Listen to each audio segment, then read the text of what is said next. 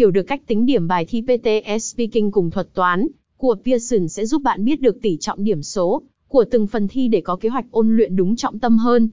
Vì thế, nội dung tính điểm đã được thầy giáo Luke giảng viên đã có hơn 10 năm kinh nghiệm giảng dạy tại trường đại học GMIT đúc kết lại trong 5 phần.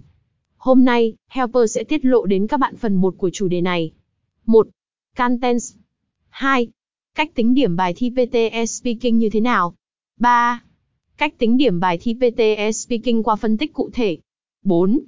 Giải mã sự chênh lệch về điểm số trong cách tính điểm PTE Speaking. 5. Kết luận lại về cách tính điểm bài thi PTE Speaking. 5.1. Cấu trúc bài thi PTE mới nhất và cách tính điểm chi tiết. 5.2.